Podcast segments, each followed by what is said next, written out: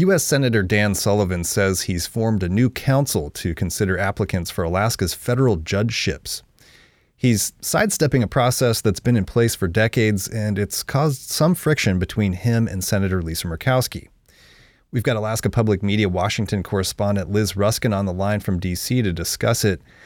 Liz, he's calling this the Alaska Federal Judiciary Council. Can a senator just convene his own council like this? Well, sure, Casey. I mean, I'm convening a council of my own right now to advise me on how to answer your questions. well, I'm I'm going to convene one on what Halloween decorations I should put up, and it's not too early anymore, by the way. Ghosts, Casey. You can't go wrong with ghosts. Okay. And all kidding aside, Senator Sullivan can convene advisors for whatever he wants. And he's trying to imbue this council with more than casual meaning. Um, the truth is, it may not mean much more because Senator Murkowski has made it clear she's not interested. Okay, let's back up though. Alaska has three federal district court judges, and one of those positions is vacant right now. Remind us how federal judges are even chosen. They are nominated by the president and confirmed by the vote of the U.S. Senate. That's per the Constitution, which says the appointment is with the advice and consent of the Senate. Generally, home state senators recommend names to the president. The president is motivated to listen to them because, uh, and here's another tradition senators can blue slip a nominee for their home states. In other words, senators extend to one another the power to veto a selection.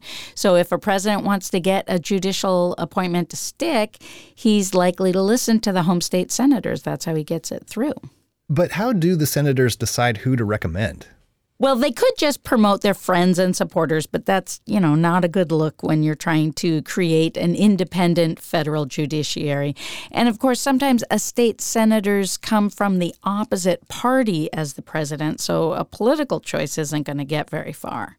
So, a lot of states like Alaska, and this goes back at least a few decades, the tradition is that the senators ask the Alaska Bar Association to collect the names of people who would like to be nominated, and then the Bar Association polls all the attorneys in the state and asks, Is this person qualified? And then the senators use that poll to help them decide which names to send to the White House.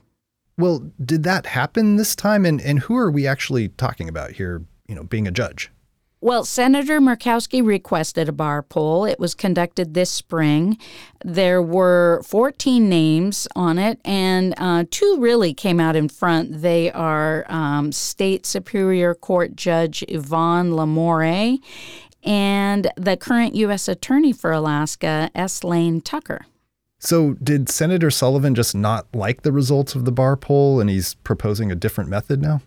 No, that's not how he puts it. And it seems his dissatisfaction with the existing process preceded this poll because he did not join Murkowski in requesting it as he has in the past. But there's a lot of politics between the lines here. Alaska conservatives have been grumbling for a long time about the Bar Association, which they say has too big a role in the selection of state judges in the state judicial selection process, right, the Bar Association appoints three people to the Alaska Judicial Council. The governor appoints three. The Chief Justice of the state Supreme Court is on there to make it seven, maybe a deciding vote from time to time. And the governor names a judge from the list that the council forwards to him or her.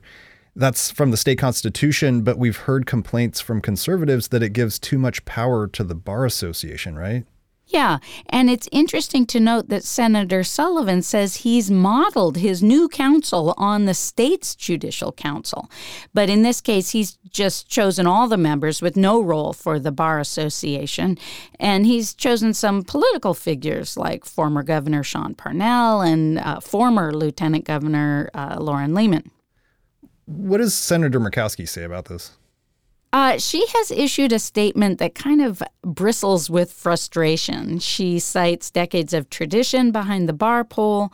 She says that the judgeship has been vacant for almost two years. She's interviewed nominees, and uh, she says it's just too late to start the process anew here. Here's what she said in her written statement. Alaskans have waited too long for the district court to operate at full capacity. I look forward to the vacancy being filled without further delay.